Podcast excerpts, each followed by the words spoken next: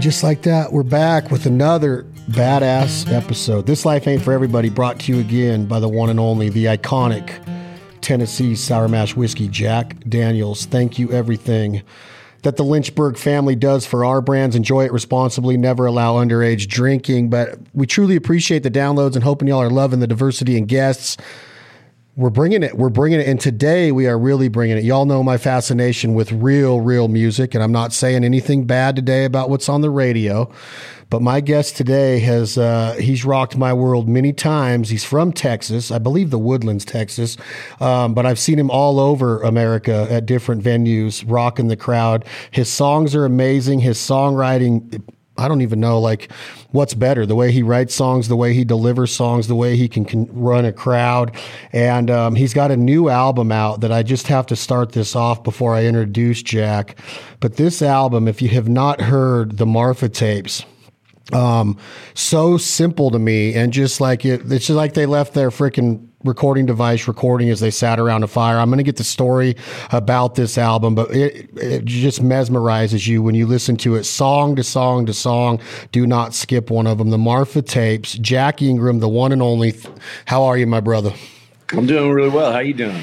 Good, man. I'm a huge fan. First off, we'll get that out of the way. I'm sure you know that through Kevin, but man, I just wanted to say welcome to the show and I wish that I well, I should say I hope that now that COVID's laying down, that I get to see you rocking a crowd pretty soon. Well, COVID's yeah. We I played four shows this last, three shows this last weekend, and four the weekend before, all in front of people, having like big crowds, having a good time. Uh, down here in Texas, man, it's kind of might be over. Knock on wood.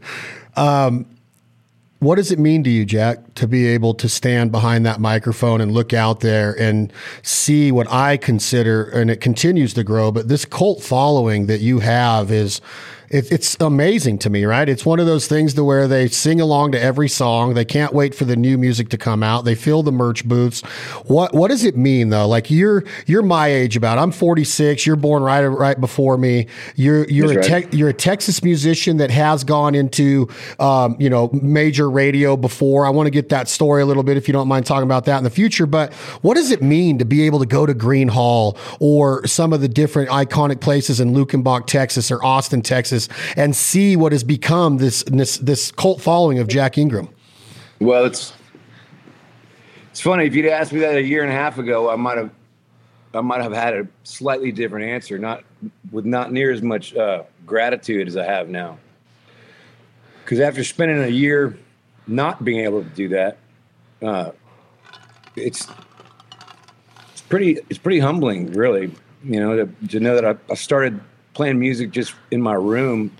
Got a little crowd when I was 20 years old, 21 years old, and and that's grown into what it is now to where I have a full blown living making music, man, and getting getting to be in front of people and getting to work the show and write the songs and sing the songs and record them and, and getting people jazzed up about them and, and watching their reaction when I play a new song. It's it's really quite special when you were talk about those early days, Jack, when you first started playing music in your room, were being from where you're at, did you have kind of a multi-level influence of the the the king of country music they call George Strait, who comes from your state of Texas, but you also have you also have one of the probably the most iconic cult followings of all time with Willie Nelson from the state of Texas. Then you have the Jerry Jeffs, who rest in peace, Jerry. I've I've seen Jerry live. He Used to come to Austin for his birthday party party every year. Did you yeah. have did you have the influences from the, the the mainstream George Strait style, but then you also had Bob Wills and Texas Swing and Willie Nelson, and then the outlaw movement, and then did you have the Southern rock and the rock and roll going on at the same time? All that. I mean, you know, that's the thing. When I was growing up, George Strait was king of the world still. You know, he was he, his career was just starting. You know, like when I was aware of music in the mid '80s but you know, Willie Nelson was was mainstream at that time too. he had hits on the radio. It wasn't just a cult thing back then, and so I knew that you could be funky and and and, and weird like Willie, or be straight down the middle country. And then also I used to go see Jerry Jeff in high school. I used to sneak into shows of his when I was when I was growing up, and all that stuff. And then you know I was very aware of Joe Ely, and and then my brother went to college. My brother's older than me, and he he brought back, uh, you know, like back before Springsteen was Springsteen. You know, he he brought before uh, uh you know, Born in the USA. You know, like Born to Run and stuff like that. So all those influences, to me, just sounded like rock and roll. Whether it was whether it was Willie or, or Jerry Jeff. I mean, I knew George Strait was country, but the guys that I really really gravitated towards have always been kind of punk rock. Kind of when you start talking about, and, hopefully, you, I know that Jerry Jeff was an influence and a friend of yours. Um, yeah.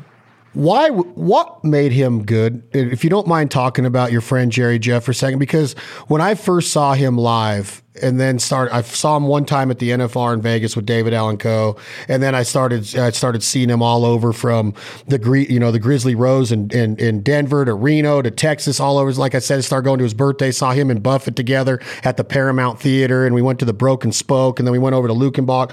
What made him so special? I, I see you get a smile on your face because I know that you've rocked all of those places also, and that that's what's so cool about Texas music.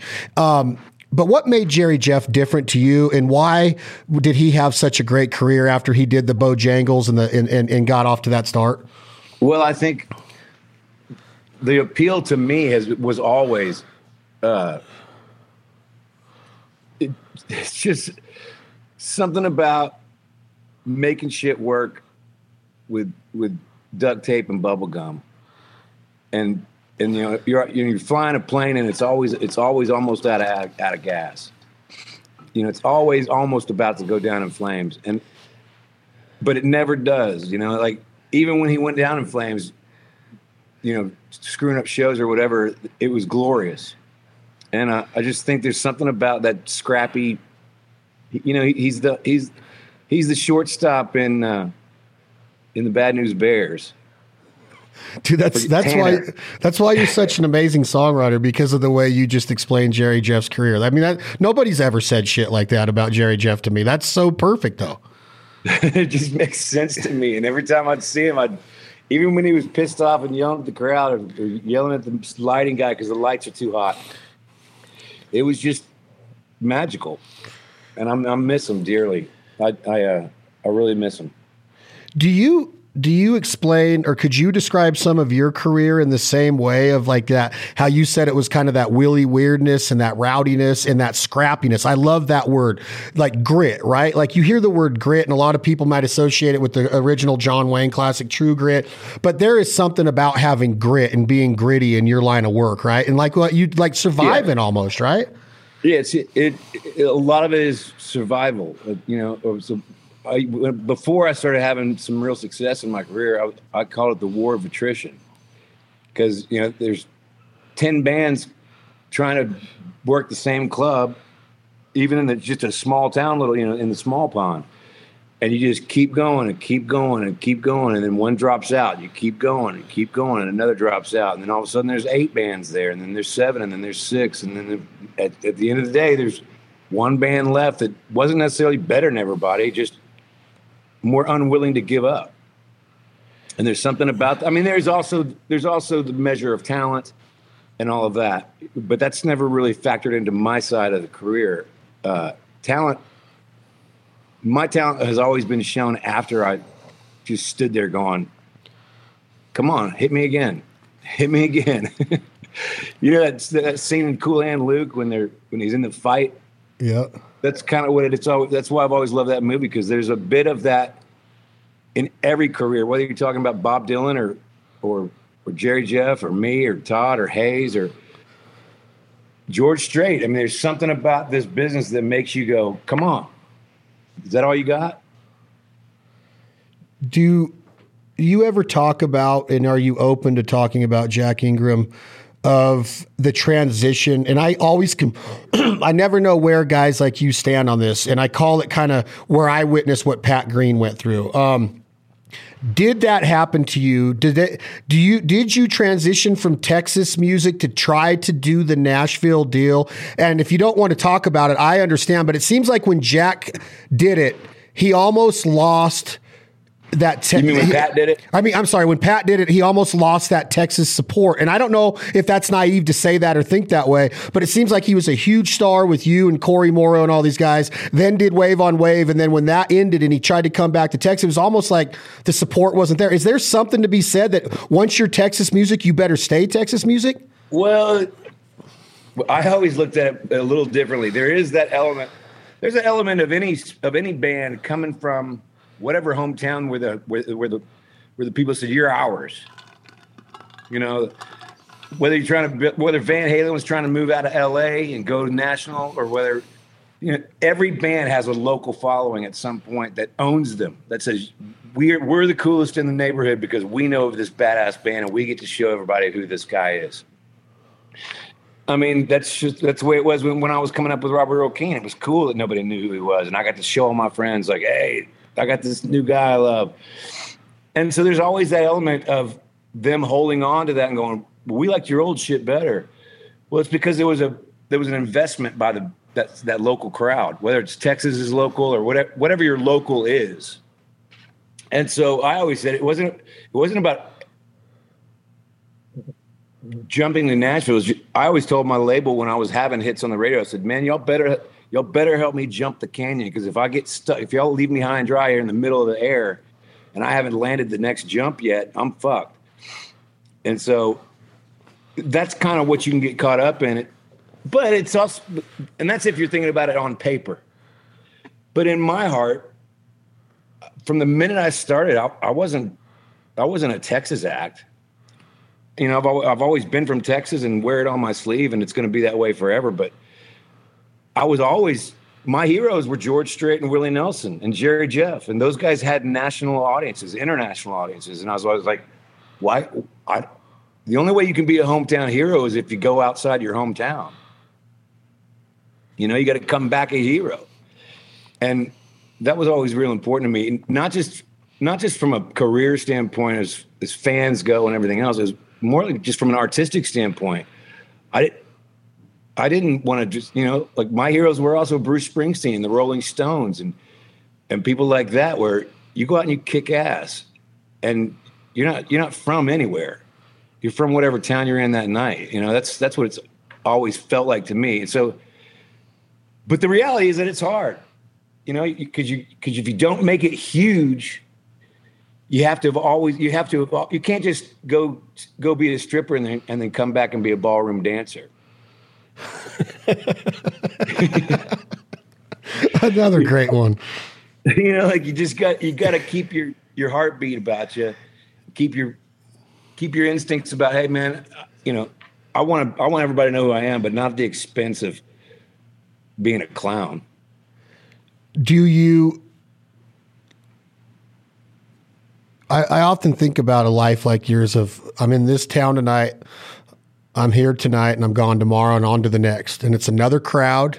It's another, it's another song list. It's another set list. It's whatever it is. It's touring. It's that life. Do you feel at your age now, when you look back, Jack Ingram, that man, what a fulfilling life. Like this is what I envision because to me, it's almost like, well, now I got to start thinking about this coming Thursday show. Do you take time to pump the brakes and reflect on what you've actually achieved and, and, and who you are running with and the, the, everything from the philanthropy and your, and your charitable work with McConaughey and, and Texas football and everything that you've done with Miranda and this new album? You, you've achieved so much. Do you ever stop to think and go like, man, what a freaking badass life. Or is it just on to the next? No, it's it's there's always been a bit of that a bit of that ability to to, to stop and reflect because you you know for every for every two hours you see me on stage rocking it and having a good time or, or doing my solo acoustic thing for any time you see me playing there's there's 22 hours of the rest of the day and a lot of a lot of that when you're on the road is driving or or riding, and it's very it can be very contemplative. You know, like when I used to drive the van, you know, I'd be driving at four or five in the morning after a show, and listening to Townes Van Zandt on the cassette player and and thinking, "Holy man, this is what I wanted. This is happening." And that's still how I, that's still how it hits me. It's like I'll be on stage, especially now after COVID. You know, I find myself on stage blurting out like, "Oh my, can you believe we're here?" Like I think about it all the time about the fact that we get to do this for a living. I mean, you know, it's four in the afternoon here. You and I are talking about music. I mean, that that was always the goal. Do you think that your catalog is an expression of your life? Are these songs Absolutely. are these songs that I've rocked out to for the last 15 years of my life? Are they real? Like, could I go into your head sometime and see, like, holy shit, he lived these songs? That's always been. So my dad was a big fan of music. My dad's still alive, but um, you know he's seventy seven, not not as with it as he used to be. But uh, the reason why he loved all those, especially Willie Nelson, but all of all of his, those great songwriters, is that he he said the same thing to me when I was a kid. He goes, you know, and this is before I was playing music he would say you can go on Willie Nelson's records and look at the songs and then read his biography and he was living those songs as he was recording them or writing them and uh, so I think I just naturally gravitated towards I remember thinking a that I wanted to get out and live life so I could have stuff to write about and b I remember I was talking to Radney Foster one time, and I said the, the problem with guys like you and me, and is that we, I don't have a shtick. I just have to be great. you know, like because because the, the competition that I'm up against, as far as deserving to be here, are some of the greatest songwriters in American history.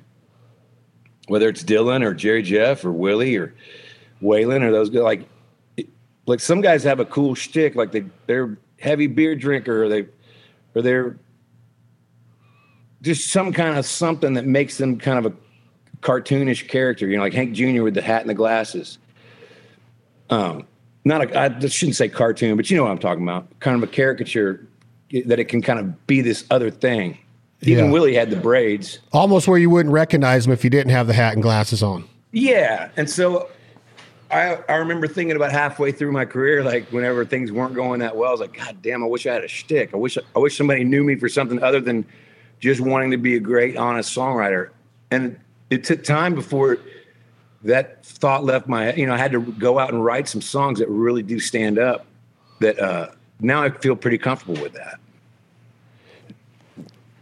The entire career, it's been like a I don't know if it's kind of like you just keep upping the game with your songwriting, but do you feel that improvements have been made in that aspect? Because when I listen to your early stuff, I still like that. It's amazing. But then I listen to the stuff that you're doing now and it's amazing. Is there an improvement era of a songwriter to where you learn the trait or the skill a little bit better? Because to me, songwriting is amazing. To tell a story in three, three and a half minutes, it's amazing. You feel like you know, yeah. you feel like you know your car. You feel like you know that, you know, when you, when you came out with Barbie doll, like you feel like you know this, you live that, you know, it's like, do you, do you, improve throughout your career as a songwriter or do you always just have that ability to do so well i think it's I don't think that you.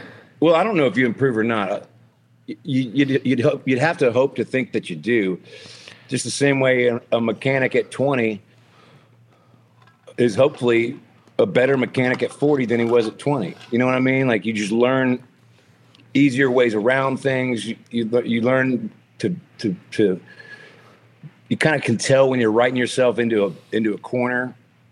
Uh, but the one thing that I do know for sure that I that you get better at with just with anything that you do, as far as meditation goes, or getting your headspace into, like I call it turning the faucet on. You know, writing songs for me is like there's a faucet that you that you turn on, and and when you're young in your career, that concept you don't even really aware of that concept necessarily. And then you get better and faster at learning how to turn that on so that you can so that you can free flow and, and let and let words and music come together in your brain and work with other people and and you just get you know if if you if you're a you know if you do yoga or if you do meditation or if you go running all the time where I could say you work out like whatever that is you get you get to where you know what you're doing so well you can jump into that mode a lot quicker and a lot easier that's kind of what I know I get better at. As far as the as far as the words and and melody, I think that kind of has to do with. I think that's the part that you have to be you have to be inspired. And you've been inspired by several people that we've already discussed, but when you start thinking about the people that you've been in a room with, okay, and and I mean Miranda is arguably the new Dolly. I mean, she's unapologetic. She's country as shit. She she wins the awards. She packs the house, but she's still got that like almost that Guns N' Roses danger to her. Like when Axl first came out with Jungle and was wearing like just the weirdest shit. He wasn't a hairband. To me, Guns N' Roses was dangerous. She still has that edginess and that grit and that danger to me, almost to yeah. where like she is a wild card. Like she is, but um you are her friend, a, a, dear friend. You get to call heroes friends. Does that make sense to you that you get to call our heroes friends? And that's freaking crazy. So eh, talk to me talk to me a little bit about how great and crazy that is and give me like that first holy shit moment to where you're like, am I am I really walking onto Willie's bus or did Willie just invite me to smoke a joint? like give me that first do you remember the first one where you're like, "Holy shit, this is happening." well, I remember, I remember I was driving down the road. This is way back when, when cell phones just came out. Like I still had the, the car phone that was kind of hardwired into the dashboard, and uh, had still had a cord on it. And I remember I was driving with a buddy who was who was a friend of mine from grade school, and he and he'd gone on to he was in medical school, you know, and he was kind of worried about well, not worried about me, but like is this real, Ingram? Like, what are you doing? And I was like, no, it's real. We were driving down the highway and, and Willie Nelson, oh, the phone rang and it, I picked it up and it was Willie Nelson. and he, and he called me to, to invite me to be on the, uh, fourth of the 4th of July that year for his picnic. And I was like, bam, that's right. and, uh, and then this is no lie. Not five minutes later, Ray Wylie Hubbard called me. Oh God! On the same line and asked me to come sing uh, "Dallas After Midnight," a, a, duet with him on one of his records. And so, and then that's the starting point of. Then Jerry Jeff Walker called me and invited me to go hang out with him for a week in Belize, at his at his beach house and and ended up getting on Willie's bus and smoking with Willie and just all the little things that you just go, whoa, like all the things that you dreamed of as a kid that were that you couldn't even dream up. But you find yourself and you go, okay, keep your shit together. But this you're really here. Be here. I can't imagine like like being able to rate them or the experiences. It's just like you can't. Each one, uh, you know, has its own piece of your heart. I would assume that, and I would almost guarantee that because you can't say that what you just did with this new album is any less of meeting Willie and being getting that first phone call from. Him. It's like everything's going to have some kind of nostalgic value to Jack Ingram. Where in your music history or your discography, where does the Unleashed project, and I'm and when I say that, I'm talking about the the album you did with Charlie and Bruce.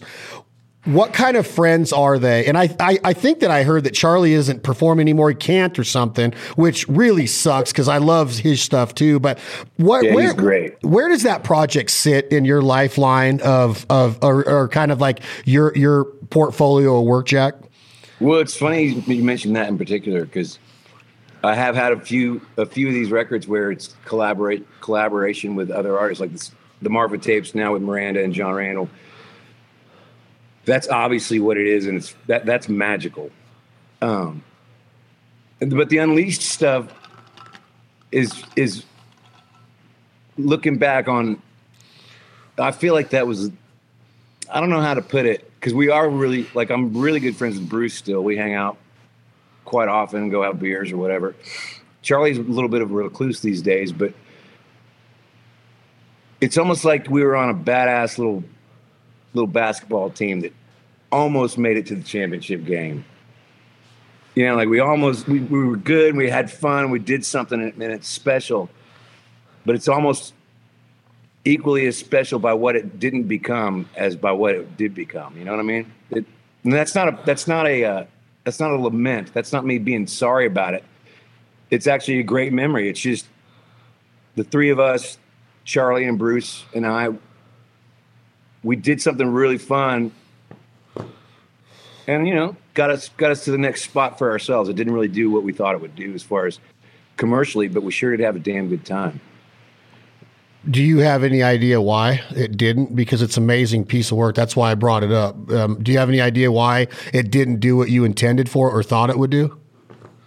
I think it's because at that time of our career, we didn't really know what we, we don't really know what we even wanted it to do. We were just in our late twenties and just flying by the seat of our pants. I mean, that's part of what it was. Part of why it's good is is because of what it was, and part of what it was is why I didn't catch on as much because it was it wasn't really all. Uh, and that's the beauty of it. it. It wasn't like streamlined in a commercial way. It was just these three friends from Texas sticking their middle finger up at the at, the establishment, going, "We'll do whatever we want," so, which is fun.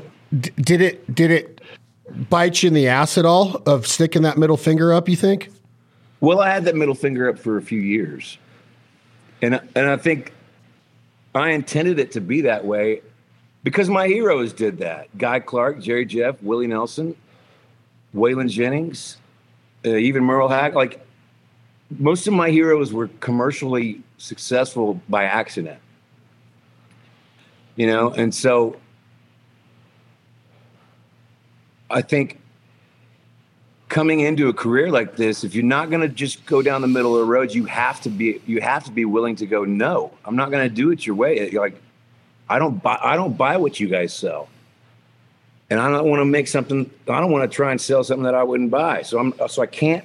By definition, I can't have the career I want and fit in with you guys because I don't really enjoy what you guys do as much as as the guys that are doing it do. You know, like like, I, let's take let's take it for example.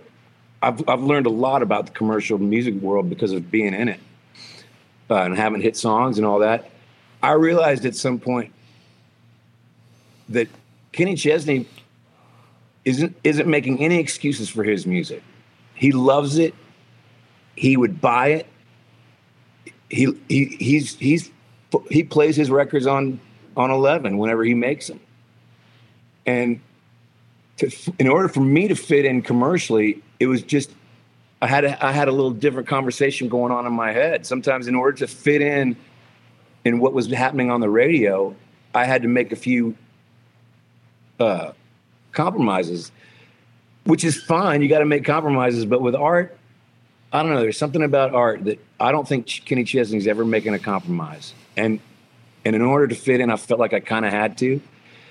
And uh, at the end of the day, anything that's pure has to be pure to work. You can't, you know, you can't let up on on the gas at all. I, I referred to GNR of dangerous. In my opinion, and tell me what your thoughts are, and maybe answer a question for me, Jack Ingram. Is the Nashville top 40 radio country. I, if you listen to this podcast and all of the guests that I've had on, um, I, I, some people would say that I'm on a soapbox sometimes about like they don't play real country music on the radio, and everybody kind of calms me down by saying, "Look, you know, streaming and everything out there, you're going to be able to find the music that you want to listen to." But I always come back to that and say, "Yeah, but." Jack Ingram's real music. Brent Cobb is real music. These guys that are that are that I've been listening to since I was in college. That, but I guess I really don't have uh, you know, a place to say that in a lot of people's opinion. But to me, Nashville's too safe. And in your opinion, do you think like what just happened in the last six months with somebody like Morgan Wallen, who has had some success, who is becoming a better songwriter all the time, who's a young kid, you know, he's in his mid 20s. Do you think that's good for country music that there was a little danger and there was a little bit of that outlawishness? I'm not saying what he said was okay. But no, I get it. Do you think that we I need a little bit of that edginess in country music? Well, we don't. That's the thing is that it's not something that's needed, or like every artist that comes through and and makes an impression like Morgan has, and and I agree. What you know, him him talking shit in the middle of the night, take it or leave it. You know, I don't I don't agree with that, but I also know that I've said a lot of stupid shit in the middle of the night that I, that I would not want to have recorded. Uh, whether it's who knows what it could be, what the subject matter is. It's just we all do shit. You know, nothing good happens after midnight, so so to speak. uh, but any great artist that's come that's come on and made an impact like he has, like Miranda did, does, like Stapleton does, like Willie did, like look, it's always something that that the people that that end up loving it didn't know they needed it. It's huh. it's that's why it's surprising, and it's not and it's not it's not planned by the artist or by the fan. It's just holy shit, what is that? That that that that bends my ear the way only few things do, and it's exciting. I, I still get that as I'm like, man, my kid like my my daughter likes Morgan Wallen. So does my sister in law and my wife. And you know, a lot of my when I'm in the boat driving kids around, uh, it's about the only time I listen to music because I, you know, because I make it for a living. So anytime I'm listening to music, it kind of reminds me of being in my job. So I kind of, you know, I'd rather listen to something that has nothing to do with me. But like when I, when they started playing Morgan Wallen last summer, I was like, "Oh man, who's that? Those are some badass songs." Like that. That doesn't even make me jealous. It just makes me. I know I couldn't do what he's doing, but could. What is that? And there's only a few artists like that. You know, I mean, so yes, is it good for country music? Of course. It's always good to have a true artist, even if he's a redneck, shit talking dude like Morgan. I don't care what he, you know. Uh, we we grew up around redneck shit talking dudes. Like that has nothing to do with being an artist. I mean, I don't know what I don't know what Van Gogh's personality was like. I don't give a shit. I don't care. You know, I really don't care what Morgan Wallen has to say about anything politically. Um, just the same way I don't expect him to care what I think. It's just more like, man, give me give me what you got, because whatever that is, it, it's it's punching me in the gut. Man, that's a great way to put it. I love the way you lay shit out. I need to ask you then about um, an artist that has become what they call an honorary Texan. Can you please explain to my audience what that even is and ex- explain to me? And I don't know. I don't even know. I've never. This is not scripted with Jack Ingram. Um, I want to know your honest opinion about an artist from Kentucky named Chris Knight, who is an honorary Texan. Does that hit home to you to hear that name with his songwriting and his his catalog? Oh, yeah. Uh, because to me, he's like he is the shit when it comes to making me feel what you just described as being punched in the gut. Yeah, he's well. Texans have a have a elevated view of themselves. We always have. Same way people from Kentucky do too. You know, there's there's only a few. I think I think Kentucky and Texas are the only republics or states that were once republics of their own, um, and maybe Virginia. But anyway, uh, you know, we throw around that honorary Texan stuff. Like when I, like when Chris Stapleton came and played the Mack Jack and McConaughey, the, the the charity event we do he, he got my tag as an honorary Texan, you know, even though he's not from Texas. And it's this thing where it's like if you kind of if you if your art and your music, if we can if if a guy from Texas that's proud of being a Texan like I am or whatever, and you see somebody else making art or music that's obviously living up to their own high standards, past past the standard of of being popular or being liked it's this other standard of like, would I play this for Willie Nelson? Would I play this for Jerry Jeff? Would I play this for Townes Van Zandt? Would I play it for Guy Clark?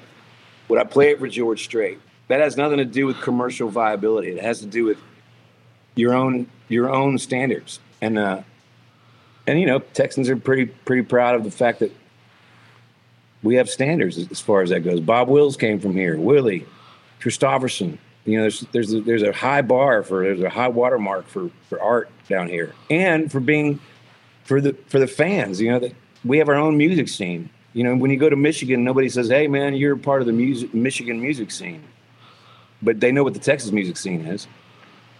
So, in your would Chris Knight get the Jack Ingram stamp for an honorary Texan with what you know with what you're or, or are oh, you Oh, fawn? From way back, from I remember when he first put out that record with Frank Liddell. 1997. with Fra- yeah it was when I it was when I first made my f- first record with Steve Earle and and I remember that I heard his record and I was like oh my god that's good and uh and they the label that I was on he was on Decca Records at the time and they had made that record just shortly before I made my record and th- my label wouldn't put out my record until they figured out how they were going to mark how the other Decca Records was going to market and try and sell Chris Knight's record, and then so I was aware of that that they were waiting to see like what the plan was to try and sell this music that's that's never changed. It's not. It was too rock for country, too country for rock. All that all that stuff that is always the the go to. Like, well, I don't know. Um, and then they were doing a video for I think either Framed or It ain't Or, uh, easy being me. it ain't easy being me. And and Chris got drunk and got in a fight with the with the director. and like all this shit happened. I was like, well, man, that that doesn't bode well for me. I don't think he stayed in Nashville with Frank much longer after that. I think he was like, I, I'm rock, I'm rolling, I'm out of here. I remember he said, if I can get it, this is back in '97, and even then it was kind of funny. Like he goes, if I can make a hundred thousand bucks in this business, I'm retiring and going to going to my ranch in Kentucky. like a hundred thousand bucks was going to last him for 50, 60 years. You know? And his mindset in front. I mean, uh, Chris. I mean, that, he's he's he could, man. He's. I bet you he's cutting up a deer right now, and it ain't even deer season. Like Yeah, he's he's- just. Uh, He's I- great. I, I wrote a song with him one time. Oh, at did you really? It's- Yeah, it's called uh, Stained Glass Window. And uh, the light from the stained glass window shines down on my brother and me. Um. So anyway, he I was staying at the Shoney's Motel right there on Music Row, and uh, he drove from Kentucky in his I think it was like a Nissan truck, and he comes in the parking lot and I had my door open because he was running a little late, so I was just gonna be you know see if I heard him or whatever. And I hear this coming in, and I was like, "What the hell?" And he had driven from Kentucky like two and a half, three hour drive, and he couldn't get his truck out of second gear. so he was driving like seven thousand RPMs for 150 miles. Um, He's a good guy. I, I just I just wanted to um, hold on one second. I'm bringing this up on you.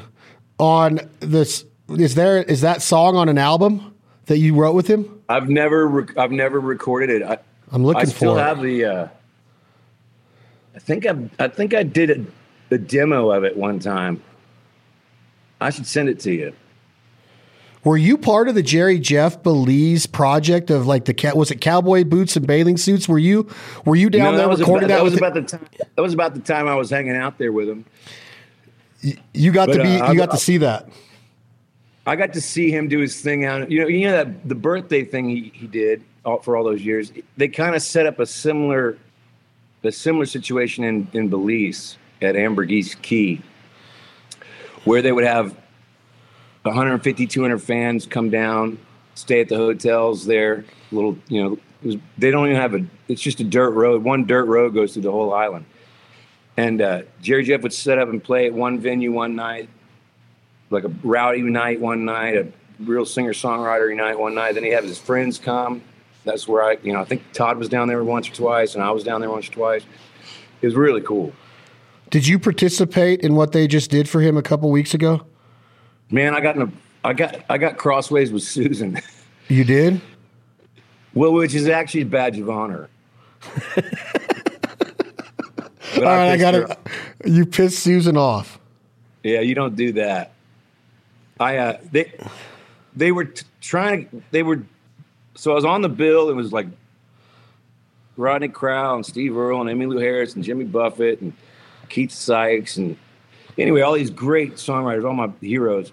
And uh, Lloyd Maines was the band leader and like two months before the event, he started texting me. And I was only playing two songs, and he started texting me like daily about, "We got to get you. We got to get what songs you're doing. We got to get what songs you're." Doing. I was like, "Dude, chill out."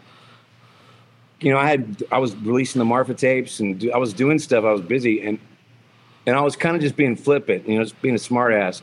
And he goes, "Man, Susan's really on me to get your songs." I go, "Tell Susan to kiss my ass. I'll get the songs there in a minute." And so he so he told her that I said that. And I was like, dude, you weren't supposed to tell her that for real. so she got pissed off and kicked me off. Did she really? Come on. I love her. Man, I love her. She get she she had a good point because I texted her and said, Hey, I was just kidding. She goes, Sorry if my sense of humor is, is a little out of whack as I'm mourning my the death of my husband of 46 years. So t- taken in, in that light, she had every right to, to be pissed off at me. I was being a little dick. So like But- this is this is one moment to where like you wish you would have been on that bill no matter what. Absolutely, man. I, I, you know, I normally don't regret being a smartass because it's fun and if you you know fuck them if they don't have a sense of humor. But you know, I sh- I, I should have been more aware of Susan's situation and you know he's one of my heroes. It's I could have I could have told them any two songs and I would have been able to go up there and play them anyway. Like it doesn't matter what songs I pick. It's just being there to pay tribute to a hero. So I, I felt really bad. Still, you know, it's one of those things where I'll I'll I'll laugh about it and have a joke about it and think it's funny that I pissed Susan off. But at the end of the day, man, I respect the hell out of her and him and shouldn't have, shouldn't have been a little, you know, that's like, uh, remember that I was telling you about I had, I had my finger up to the, to the world for a couple years. Yeah. That that's like, it's like, hey man, I'm 50 years old. I'm, I don't need to be, you know, have some respect. Like a maturity thing, right? Like it's almost yeah, like we like go for we me, go I was acting like I was acting like a kid, like a dumbass kid. And I'm not. Well, So- because it and I and I obviously it- everything happens for a reason, but it probably would have taken you maybe five minutes to send a text of like I'm gonna do I'm gonna I'm gonna do maybe like uh, up against the wall redneck or whatever, right? Like Yeah. it wouldn't have taken very long. I could have just said, "You pick them. I don't care. I'll do any of his songs." You know what I mean? Like, well, which one would it be, one of those Jack? things- Which one would you want it to be though? Yeah, I wanted to be there. Which But one Jerry would you which one would you want it to be Oh. though?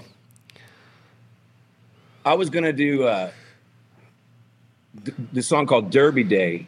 Oh my God, dude! A man must carry on. A man, a man must carry on. Great. I if I if I took this video and walked through into my little uh, studio, it's one of the albums that vinyls I have because like that and Rodeo Cowboy, like um oh God, that album, both of them, volume one and two. Like I'm just the narration, and then when he does Derby Day, to this day I consider myself a huge Jerry Jeff fan, and I have no freaking idea what he's talking about, and I've tried to break it down a hundred times. I have no idea what the song's about. I, I know that Oh, I, I know it's so- about a horse and all this shit. I just it's like I don't get it. That's my favorite part. So I, I have a recording of me doing the whole song word for word with the intro.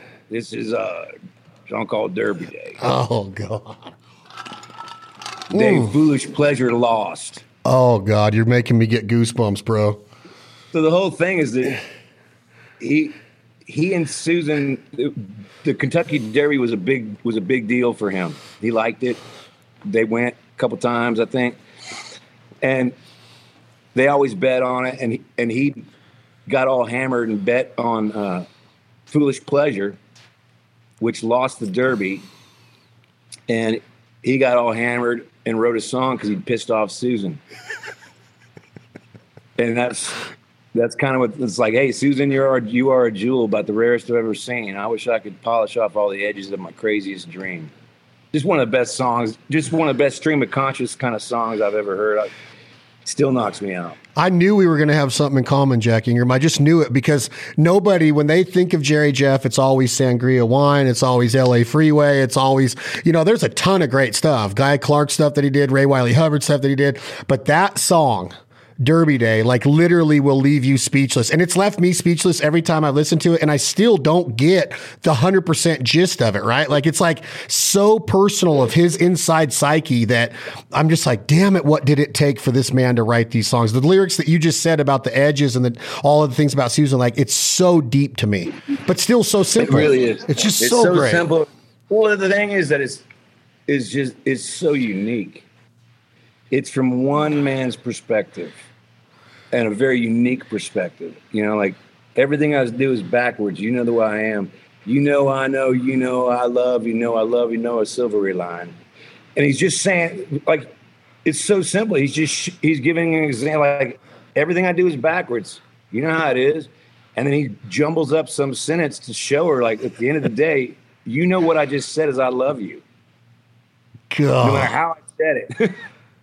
Do you get or do you get romantic about stuff like that, Jack? Does that make you want to go hug your wife and your kids when you know that that much freaking love came across in a line like that? And tell me on the backside of your question, Jack Ingram, please. Ha- have you hit that line yet that makes you go, holy shit, like I'm going to go grab onto my loved ones right now? Have you written that line in your career yet? Well, hey, yes, it does make me romantic about and sentimental about what music can do and how it can connect people. Um, that's why I got into this thing was because songs like that, you know, I probably heard that song Derby Day before I ever had a, you know, I know I heard that song before I had a family or, or probably didn't even have a girlfriend, but whatever, whatever I was doing, it made me tear up and get the chills and want to and want to be with people special to me and let them know how much I feel about them. And yeah, every now and again, uh, well, at some point that same feeling comes across every time I'm every time I write a song, especially when I write it by myself. There's some point that gives me that kind of feeling of like, yes, this song is worth all the effort that I'm going to put into it because it just gave me the chills. And the next line, if I get it right, it's going to give me the chills. And that's the bar that I set for myself of just because a line works doesn't mean it should be in the song. Because there's another there's another there's another unconscious thing that happens when you sing a line to yourself and you know you just knocked yourself like you just go oh yeah that's the line. And you might you don't even have to know what it means.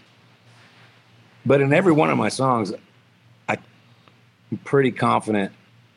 I know that's the goal and i'm pretty sure i've met it a few times. Guaranteed you have. Um, before i move on to this statement Man, I love listening to you talk, dude. I love the the mind that you have when it comes to explaining shit. And then when you did that voice of the beginning of Derby Day, it just like made my day. Like I when I hear that come on, I'm just like, God, I miss Jerry Jeff. Um, my song at my wedding our first dance song was "I Love You" by Jerry Jeff, and when he sings, "I love you," oh, this oh, Louisiana, and just the whole like, like it brings me back to like, how could I f up my marriage? How could I fuck up my marriage after I gave it the pledge with Jerry Jeff singing that song? It's almost like life just hits you in the ass and mine did, you know, and it got away to where, and music is what brings me back a lot of times and grounds me of this life that wasn't supposed to be. I was just, I was supposed to sell portable toilets and pump them out for a living. And then one thing yeah. led to the next. And now I'm sitting here going, man, I've made some mistakes. And then music brings me back to that grounding feeling. Um, and I and I and I want to go into what you did with the. I think you won, and correct me if I'm wrong, but Song of the Year last year, the year before with Tin Man, correct? Yeah, in 2018. This is a song that hits you in the head and the stomach and the gut, and just and her delivery, Miranda's delivery on it is amazing. You've sang it. Um, when do you know? That you have something like that. Did you know when you guys said, okay, it's it? First of all, Jack Ingram, how do you know when a song's done? And then do you and Miranda look at each other and go, that's going to be song of the year or, or a guaranteed number one? Or how do you know? No, that's the beauty of it all.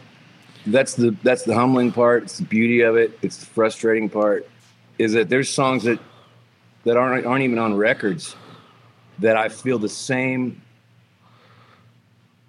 uh, that I'm just as honored to have been a part of writing that that don't even get recorded. The, all the songs, not all of them, but you know, a great number of them. You finish them, and when you're finished, you know you're finished because you because you. Well, the, well, the way I know a song's finished is after I play it for somebody or a crowd or or somebody who wasn't a part of writing it, and you can tell by you, you can't tell by their reaction because everybody reacts kind of like, oh yeah, that's cool and they never go too high or too low. They never say it sucks. They never say that's the best thing I've ever heard. And when they do, you think they're lying. So I guess my answer is when we wrote Tin Man, we we knew that it made us that it gave us the chills. That's the only that's the only thing you can go by. Is does it make you feel that same way that you want to feel when you when you know you did something right? Like when you hit a when you hit a baseball or when you hit a nine iron and you know it's right or whatever it is. That's how that song felt. But the next statement is I've written a bunch of those songs that felt that good that didn't go anywhere. They're not, they're not, there's no awards attached to a bunch of songs of mine that I felt really good about. So you just kind of write them and you let them, you see if they're going to go out and find their own destiny because that's all you can do. Do you mind telling me how that idea comes up? Do you guys do you call Miranda or do you get in a room with her and somebody has the idea already and you just start going off of that vision or maybe a line that they've already come up with or how does a song that becomes so big start? That particular song uh, we Jon Randall and Miranda and I were hanging out and somehow we were talking about following your heart. And everybody says that you should follow your heart. And and we were, uh, know, I was like, yeah, well, they they don't tell you how how how vulnerable that's going to make you and how bad that can hurt sometimes if you follow your heart. And then I'm pretty sure Miranda, I don't know who said it, but I'm pretty sure it was Miranda said, we should warn the Tin Man. And we are just, that's that's the moment where you go, that's our song. That's what we're writing so that so there is a moment where somebody says something in a conversation that you're just having. And somebody goes boom that's our song. And then you move on from there and, and, and you just kind of come together. You know we're such good friends the, the three of us are that you kind of you know mind meld. You're almost using one you know one brain powered by three people. It's pretty cool. It feels almost like you're hypnotized almost so, in fairness, or is it fair to say, Jack Ingram, that a movie that my mom made me watch every year of my childhood when it came on TV would, in my 40s, become one of my favorite songs to listen to because of that vulnerability? And I mean, that's really what inspired it is that he didn't have a heart. So he didn't have to worry about being vulnerable. He didn't have none of those worries. He didn't have to worry about ever being heartbroken, which sucks. It sucks right. to be heartbroken. How cool is that, man? That is songwriting at its best. Well, it's also, you know, taking what other artists, you know, somebody wrote that story, you know, Dorothy and the Wizard of Oz. Somebody, somebody's written, like some of these songs that people write are, are inspired by paintings or inspired by other songs or inspired by books.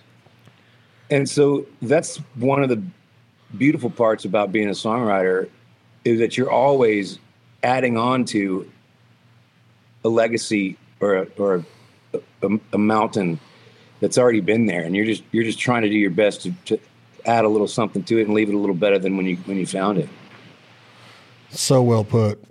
I mean, I could I literally like I'm so honored to have you on here, and I know that you're looking at it like I'm just Jack Ingram. I'm just a songwriter. Well, to guys like me around the world, around this country, it's amazing what you've done and what you've let us feel through your insight, through your words, through your pencil or pen, through an idea and seeing it all the way through to fruition to, to be able to, to put it down and say, this is me. This is, this is who I am. And hopefully you get a feeling out of this song. And man, they just crush me. They, there's so many songs in your library that I listen to daily and on my playlist. And that's why when I got the chance to meet you and sit down and say, Hey, I get to talk to Jack Ingram, I, I didn't want to just be like, well, you know, my favorite song is this. Tell me about how you wrote it. I just think that there's so much more to you than that. And hopefully I get to do it again because I could talk to you for hours, is my point, Jack, because I'd love to go fishing with you. I'd love to hang out and enjoy something that we have in common and see you in concert again, man, because it is a badass career and you're just a kick ass dude, man. Now I know. I like that too, man. I would love it, dude. I would love it to sit down with you and like to know that like you're buddies with one of the famous actors of our time and that you're just it's just a buddy of yours. That's the coolest thing about life is that Matthew is argue. He, everybody in this world probably knows who he is. Yeah. And, and he's your buddy. You're probably going to go to Chili's with him tonight and eat some baby back ribs. And that's just, I probably should not say that in Texas. People in Texas don't eat Chili's baby back ribs. Maybe in Michigan they do, Jack. Maybe in Michigan they do. I just did a Yeah, podcast this morning with a, uh, uh, uh, yeah, you might know him. Do you know Matt Pittman from Meat Church Barbecue? Check him out. He's know. he, he cooks with uh, Roger Creager once in a while. He does some stuff with Whiskey Myers, and he just did. Ah, shit. He just did it. He's a big fan of yours, but he's in. Oh wait, Meat Church. Yeah, Meat Church Barbecue Supply. So yeah, man, I met him. I met him. I went in uh, a couple months ago. Miranda played Billy Bob's for the first time after the pandemic, and um, yeah, they they were out back with the entire band and crew teaching them how to cook a brisket. And I walked by, I was like, rookies. He was at Miranda's grand opening in Nashville a couple weeks ago. He was hanging out Yeah, there. that for, makes sense to. That makes sense. Yeah, those, those are good guys. Yeah. Anyway, I was talking to him about Texas barbecue, and it's the same thing. It's that it's that you know that shelf that y'all are on about, and you know I asked him about Carolina and Memphis and Kansas City and all that, and he says it all comes back to Texas, man. It all comes back to Texas. But man, It's you're, so you're funny, man. go ahead. What's that? I was just thinking about Guy Clark. He, uh, my buddy, brought him some barbecue, and the only and he had he, had brisket and ribs, and then he had some pulled pork. And Guy Clark look opened it up, and he closed it. and Goes pork. Like, that was it. Oh. he was pissed that they put pork on the plate. Um, have you heard of a singer songwriter from Alabama named Adam Hood that's in Texas a Yeah, I lot? Oh my love God. Thank you so much, Jack, one for of my saying that. good friends and great songwriter, great singer. And you mentioned Brent Cobb earlier. He's one of my favorites too, man. God, I Keep love you. Jack. You're freaking unreal, your style. And I'm not kissing your ass, but those are my boys. Like, those are the guys that when I talk to them, they talk about you. Like, I met Hayes through Brent. And I met you. Yeah. I met you through Adam because they know they he knew Kevin and he and he helped me hook all this up. And it's like, how lucky, man! How freaking Well, lucky! Hayes is Hayes is one of the reasons this happened anyway. Yeah. Uh, because Kevin called Hayes and said, "Hey, was this cool or whatever?" And Hayes was like, "Yeah, it's great." So yeah, mean, it's all kind of all interconnected. People that like this kind of music, there's a certain strain of whatever that is that that that I try to put a finger on, that you're trying to put a finger on, whether it's Chris Knight or Brent Cobb or Hayes Carl or Jerry Jeff or Todd Snider or countless other people that we're talking about. It's like it's connect. It's country music, it is. but it's just it's just it's not willing to be. It's not willing to put on a you know too much fringe and bullshit. Like we're not singing on hay bales. It's, it's singing about the reason why people love a cowboy is because cowboys are are different. Mm-hmm. They, they, you know, they're, they're they're full of emotion, and you'd never know it. And when they say "I love you," they mean it. And there's just a certain code that I think people identify with. And then there's the other thing where it's like you know, there's a, there's a time and a place for the other kind of music too. The, the get together and party, and we like to do that too. You know what I mean? Like there's a place for all of it. Dolly Parton, Carrie Underwood is a special talent. She, does she do what I do? No. But yes, you know, in a certain in a certain respect, she country music makes her cry too. It's just a different kind. Well, I text Hayes one time, and I hope that you understand what I what I mean by this. Is that I texted him one time, and I said there was many nights when you would leave the stage where I couldn't leave the venue, where like I was stuck in, and I'm not trying to be all like drama. I was just trying to show him like my mind was in a different place. And I say the same thing to you that when you leave that stage, I hope you understand, Jack Ingram, what's being done to the people that just witnessed it. Like it might just be another show to you because you do this nightly. I know they're special to you, and I know that you go from eh, from dance hall to Gruene Hall to broken, like wherever you're playing, Nugget, Reno, Tahoe, whatever. But you got to understand that when you leave that microphone, and I told Hayes the same thing, that you fuck some people up, man. Like you really leave them sitting there going, holy shit, that's what I needed. And that's what I know Yeah, that you man. mean about how therapeutic what you do is, man. So thank you so much. You're welcome. That's that's the whole reason I got into it. I used to sit. In, I used to sit in the same. I mean, I still do sometimes. Sit in the same audience seat, and when they're done, I go, "Oh, wow, holy shit!" And then I go, "Go write a song, man." Speaking of writing a song, man, and you just mentioned Brent Cobb. He told me that he, he thinks that his favorite country song that has ever been written is by Guy Clark off of the Texas Cooking album, number two. It's called Anyhow I Love You. Do you feel the same that yeah. that could be a perfect country song? I know that David Allan Coe says about the, the perfect country western song, but Brent Cobb just says Anyhow I Love You. Just you wait until the morning when yep. you wake up with me at your side, find I had a lot about nothing. That's kind of like Jerry Jeff and Derby Day, right? That song is sick.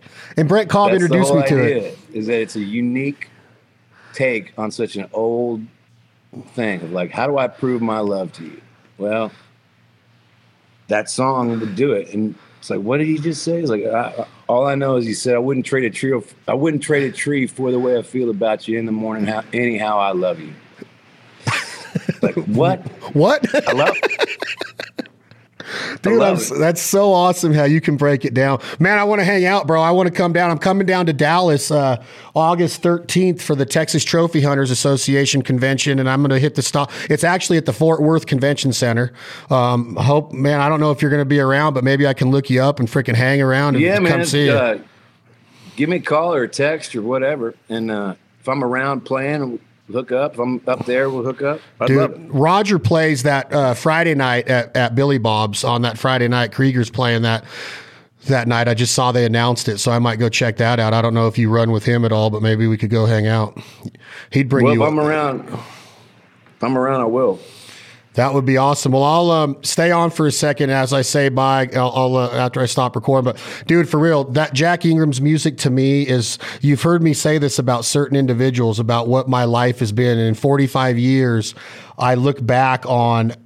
Where music fits in. And it's the early days of my mom listening to Elvis and my dad listening to Willie and my dad playing gospel on the piano and us going to church and me hearing the hymns. But it also had to do with Quiet Riot 1982 and Metal Health and Twisted Sister and Dee Snider was my first concert yeah. o- opening for Bruce Dickinson and Iron Maiden in 1986. And ever since those days, music has meant so much to me and being able to talk to somebody like Jack Ingram after I've been left in that audience sitting there going no please don't let this be the encore. No please don't let this night end I still am mesmerized by putting on a song and listening to it. And to hear Jack do the beginning of Derby Day again or to hear him sing a little bit about Guy Clark's song Anyhow I Love You please go out and get Jack Ingram in your ears. See him on the road and just understand what these songs and these lyrics and the melodies and the harmonies and what they're doing. The new album that he did with Jon and Miranda, it will hit you like a ton of bricks. And it's so simple. Jack, I want to get into that album more the next time, but congratulations on being able to put your voice on a three and a half minute story and leave somebody absolutely mesmerized, like, you know, and, and the air knocked out of them like they just took a sucker punch in the gut.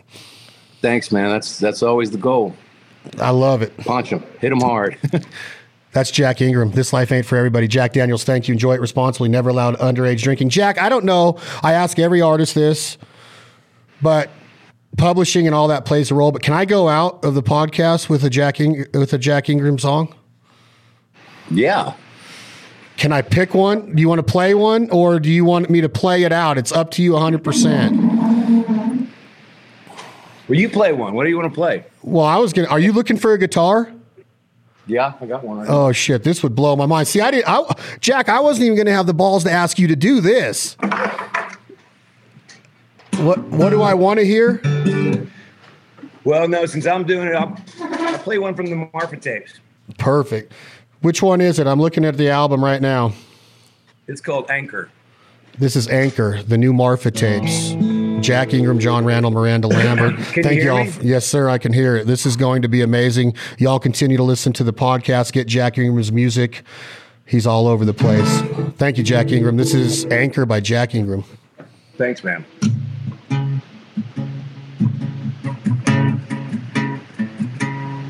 When the moonlight hits the water, the reflection it's your eyes. I can't take it any longer. And this rope is pulling tight. Be my anchor. Pull me under in this river here tonight. Cause I can't breathe when I'm with you. When I'm with you, I can fly. When you give in, there's stillness and a comfort that you can find when you give up. There's salvation and the sweetest suicide. Be my anchor, pull me under in this river here tonight. Cause I can't breathe when I'm with you. When I'm with you, I can fly.